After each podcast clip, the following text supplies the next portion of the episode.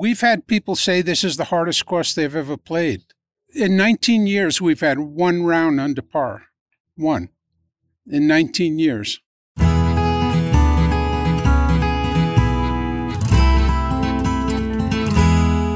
You're listening to Happy Vermont, a podcast about places and people in the Green Mountain State. This episode is sponsored by Kinhaven Music School, a classical youth music festival in Weston, Vermont. Kinhaven offers free concerts with world class musicians in July and August. Visit kinhaven.org for details. So, the person you heard at the start of this episode is Spencer Potter. He lives with his wife, Mary Jane, in Waitsfield in Vermont's Mad River Valley. Nearly two decades ago, Spencer created a six hole golf course in his backyard, which he named Woodchuck Golf. When you visit, you can play golf around a pond and soak up the magnificent views of the Green Mountains. The course is deceptively challenging, and the vibe is pretty much the opposite of something you'd find at a country club. In May, I met up with Spencer in Waitsfield on the Friday of Memorial Day weekend. It was a little breezy when I arrived, so we talked inside his house in a room overlooking the golf course. After a little while, we headed outside for a bit to watch a golfer who was playing the course for the first time. Spencer and I start this episode with a story of how Woodchuck Golf got started. The story goes you were sitting on a patio, on this patio right here, Right there. with a friend. You may know him, Who is it? Vince Scothia. No, I don't know him. He's he's been here forever. So you guys were out there and you hatched well, we a were having dinner on the patio, and he's a golfer. I was not, and um, he said it would be fun to pitch a ball across the pond onto the knoll out there, and I said okay, and we walked out and took a look. Then I said, "Where do we go next?" And he walked around and kind of said, "I think a hole here and a hole here," and the next day, I went down to Kenyon's and bought six cedar stakes and stuck them in the ground and started mowing. That's incredible. And what year was that? Was that 2004? 2004, yeah. How long did it take you to make the course look the way it looks now? It's evolved every year. It's never looked like this until this year. Every year, there's something that gets added. There was a set of stairs, and every year it, it changes, hopefully for the better. How many holes did you start with? Six. It's always been six. And a lot of people say, why don't you go to nine? I phys- I can't. I'm at my limit. It gets harder to do every year. I'm absolutely at my limit. You said you weren't a golfer when this idea was hatched. What made you, what was the appeal back then for you to do this? Well, when a good friend says you ought to build a golf course, you put your beer down and you go to work. You must be a really good friend. He is, yeah. That's great. Mm-hmm. And on your website, it says that you need a sense of humor to complete this course. What do you mean by that? Well, there aren't a whole lot of courses with a burn pile hazard, things like that. It's funky. It's deceivingly difficult. You know, you look out there and the green's right there. I mean, how hard could it be to put a ball on the green? But it is a very difficult course and you can't beat yourself up. You got to laugh it off. What makes it difficult? Is it the like the knolls out there or piles or what is it? there it's It's not um, flat. it's called unforgiving if you make your shot you get rewarded but if you miss at all you get punished and punished severely What do you mean by that? well if it's a par 3 and let's say on this first hole you hit it left and long you may wind up with a 9 just once you get off track it's very very difficult to get back in play Do people get rattled when they play? Yeah, there are people who won't play here. For a lot of golfers, water is intimidating.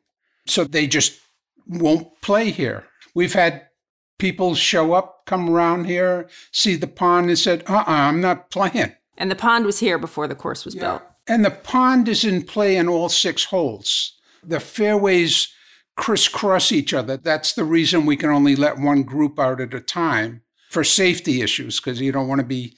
There is one group that does play together. They're alumni of West Point. Uh, I guess they're used to incoming rounds and stuff, but normally there's only one group out at a time. So who comes here to play golf? I mean, you have people from, we were talking about this West Point alumni who yeah. come here. You get people from out of state. Like, how do people find you? And uh, the the most common ways they get on their phone and, and, go golf course near me, or if they're planning a trip to Vermont, a golf course near Mad River or Sugarbush or you know or whatever it's usually a Google search. And do people know kind of what they're in for when they come? Are they thinking like this is, you know, a regular course like at, you know, Sugarbush or something like that? Um, what are they? There's a broad spectrum. I get phone calls fairly regularly. People will call up and say, you know, can I book a tee time? And you can kind of tell that they haven't looked at the website. They're expecting a traditional course. And I have to explain to them that this is my backyard.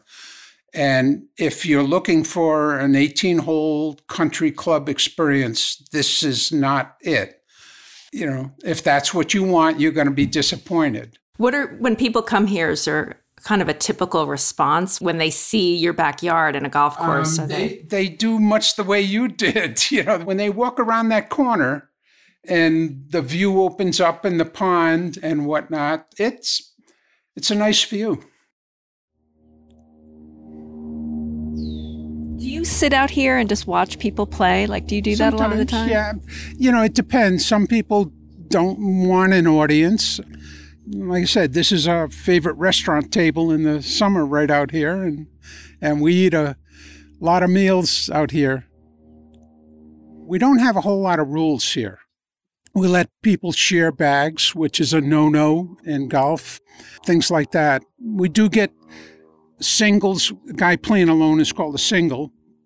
We'll get some people that will play three balls and count it like 18 holes. And then some people, when they get bored, they'll play it backwards or what, you know, he can play it any way he wants. I mean, the place is his for until the next tee time shows up.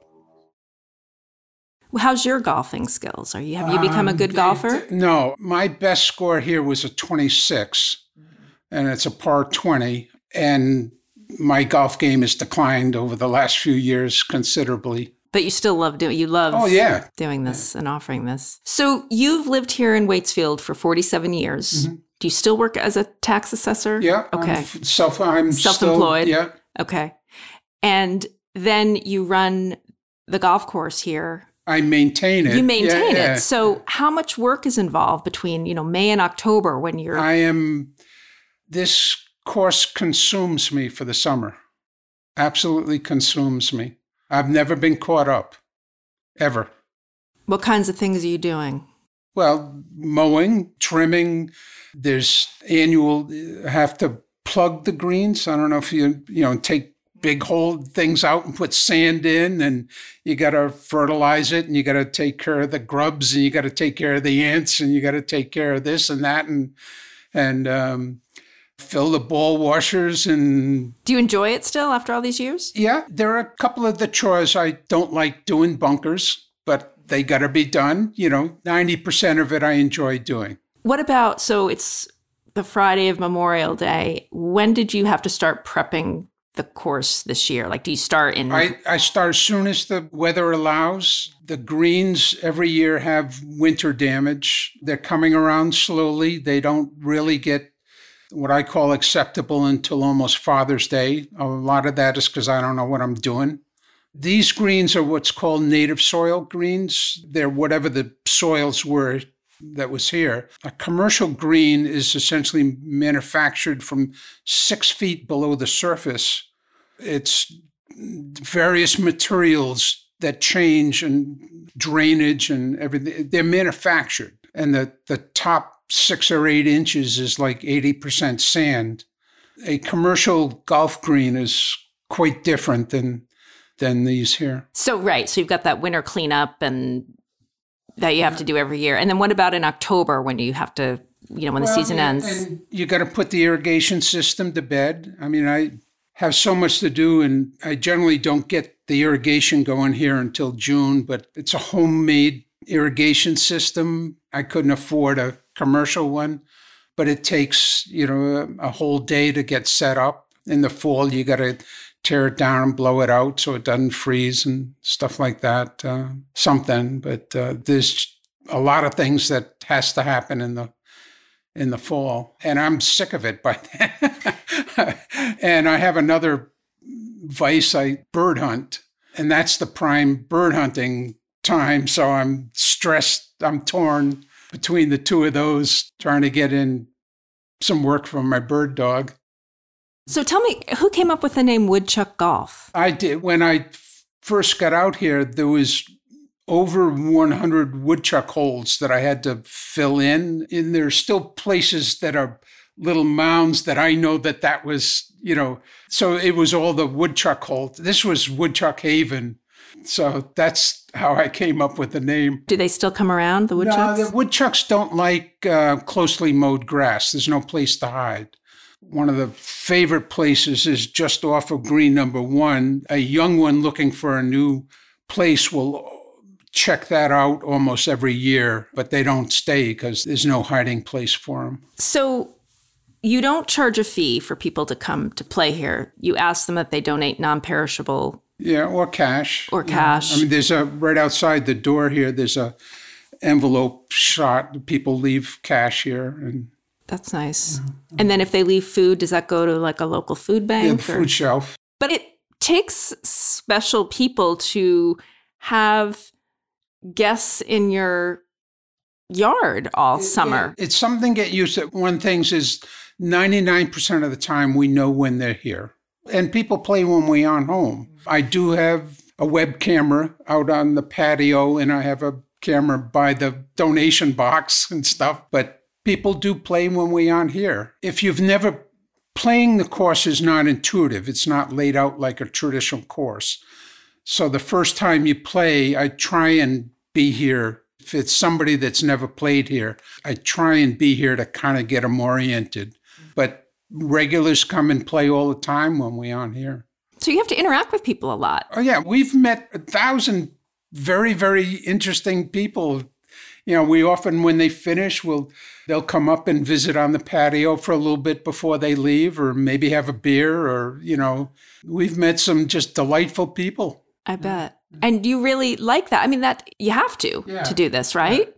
Yeah. Have people here in your backyard playing golf. And I'm sure people are happy and they've had a fun yeah, experience. so and it's somewhat self-regulating if if you're I'll say buttoned up and want the country club life and you're not going to enjoy it here and you're not going to come back. I'm not all things to all people. Do you get people who come here who think that it's the country club experience and then they they get yeah, out here? Most of the time, again, you can tell they haven't visited the website. And I'll explain that this is not that. And most of them that want that just go somewhere else. You know, I mean, it's there's nothing wrong with that country club you know, and that's a, I enjoy that too, but we're just not that. And Sugarbush has been very supportive. I can, I imagine. They really have. But they love it. Ba- bailed me out many times. How so? With equipment or? Just, yeah, knowledge and stuff like that. Before the group of parents with their elementary school, we used to hold a, uh,